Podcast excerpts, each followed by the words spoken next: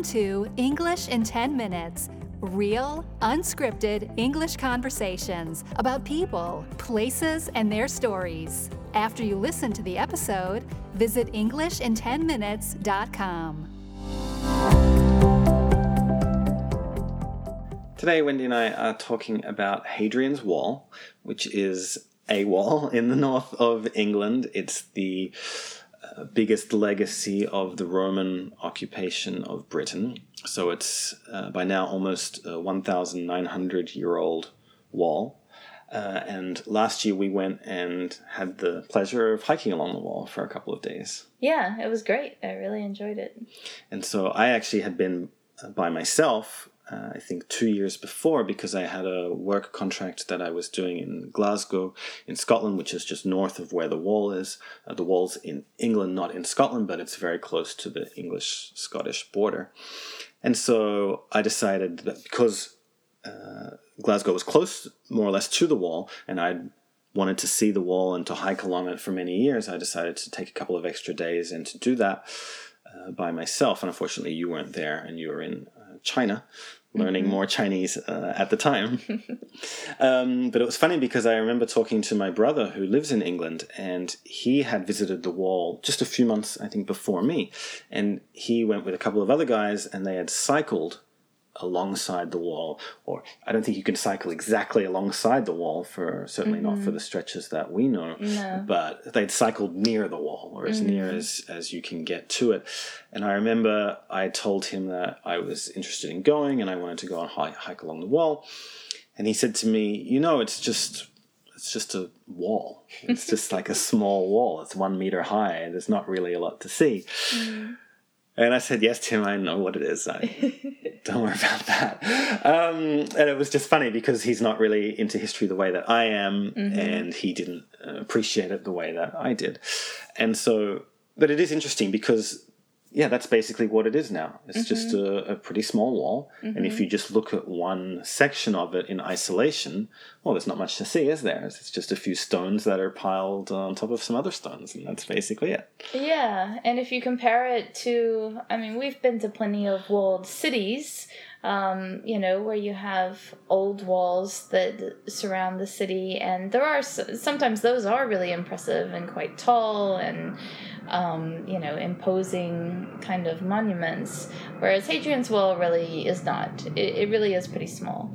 Yeah, it's very much a crumbling structure. It doesn't have the grandeur that, for example, the Great Wall of China has, right. that we talked about a few episodes ago. Mm-hmm. Um, and so you have to be prepared for that, I guess, on a visual level, that it's not something that you're going to look at and just be astounded by how enormous it is. Right. It's not that kind of sight. But what makes it really interesting, and again, like the Great Wall of China, is that if you walk along it, firstly, that's a great experience to get uh, the historical monument, um, the landscapes that you get to see, and the exercise that you get, or the enjoyment that you get from hiking while you're doing it. To have all those three things together is is always something special. But as you walk along it, it reveals more of itself to you.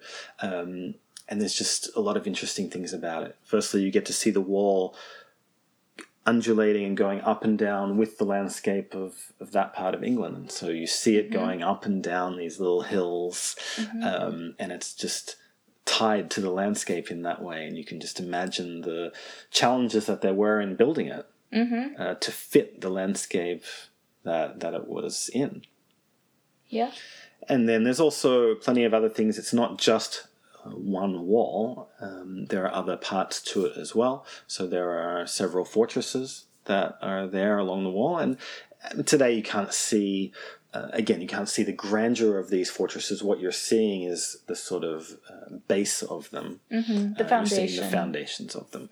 Um, but some of them, like uh, Housesteads Fort and Chesters Fort, are quite famous uh, in England for, for being the most impressive forts that you have along the wall. And then you can really understand the life of the Roman army that was defending the wall. Right. Mm-hmm. And so you see the barracks where the soldiers uh, slept, and you see certain rooms that were for certain things. You see the latrines. Um, oh yeah, I do remember the latrines. Yeah, because they're well, we've seen a few Roman latrines before because we've seen quite a few uh, ancient Roman sites around the world. But yeah, the latrines are memorable because uh, they're just open. So so they're toilets. If you're not familiar with the word latrine, basically it's a it's a way of saying toilets. Um, but there's no individual stalls. They just all sat there right next to each other. Yeah so you really yeah you can really see that. Um, and so it's it's always quite interesting to see. Um, another thing that they have are these what they call mile castles which are towers. And again you only see the foundations of the towers. Um, but they're every mile every roman mile along the wall.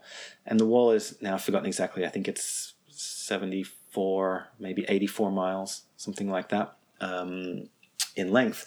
And so every mile you would have one of these mile castles. Uh, and so I remember mile castle 42, for example, was one of the ones that we saw. Uh, and it's, it's probably the most famous one actually because you can climb up to a ridge right near it and you get this great bird's eye view looking down uh, at the foundations of this Mile Castle, and you can see how it's perfectly square, perfectly proportioned mm-hmm. that way. And again, you just have the this idea of firstly the construction, right. uh, and how impressive that was, and Hadrian, who was the emperor who commissioned the wall, was himself very interested in architecture and and in uh, military defensive systems and things like that. And so it's no coincidence, I guess, that this wall was built under his guidance, or at least uh, on his orders. Mm-hmm. Um, but you can see just what an immense task this would have been to have built this wall, firstly, mm-hmm. and secondly, to have maintained it and to have defended it. And so you have you know all of these different forts, various places along the wall, and then you have these mile castles as well. Mm-hmm. Uh, and so you can just imagine the soldiers there looking out into the vast wilds of Scotland and um, defending, you know, what they believed was right on the Roman side of the wall, I guess. Yeah.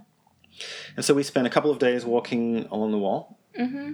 It would have been nice to be able to do the whole thing, um, but we just didn't have the time for the at the time yeah, I think you can do it in maybe six days, if I'm not mistaken. But mm-hmm. there's one stretch that's more or less in the middle, and that's the most famous or the most commonly walked section because uh, several of the forts that I mentioned before are there, and some of these nice mile castles, and then there's some nice bits of the wall going up and down the hills as well.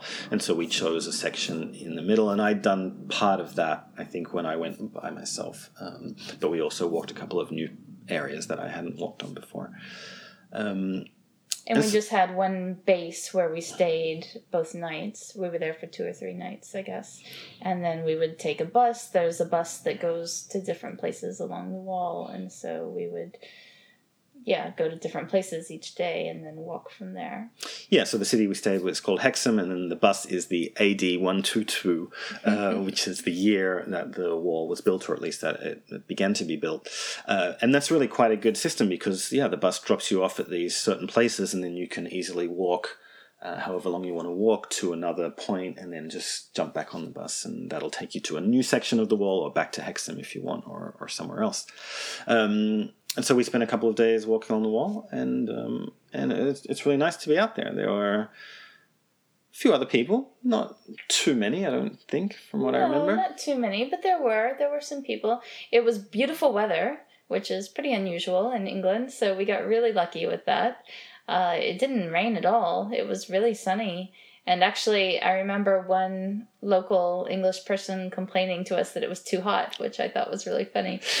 yeah, that was funny because I think it was uh, even not even summer; it was in May, perhaps late May or something like that. And yeah, we did have a, a beautiful day. Um, and yeah, so there are more people around the forts, um, but then once you start walking between them, you can really get off the beaten track, so to speak, and mm-hmm. um, and just really enjoy walking along the wall.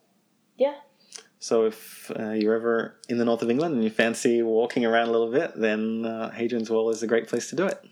Definitely.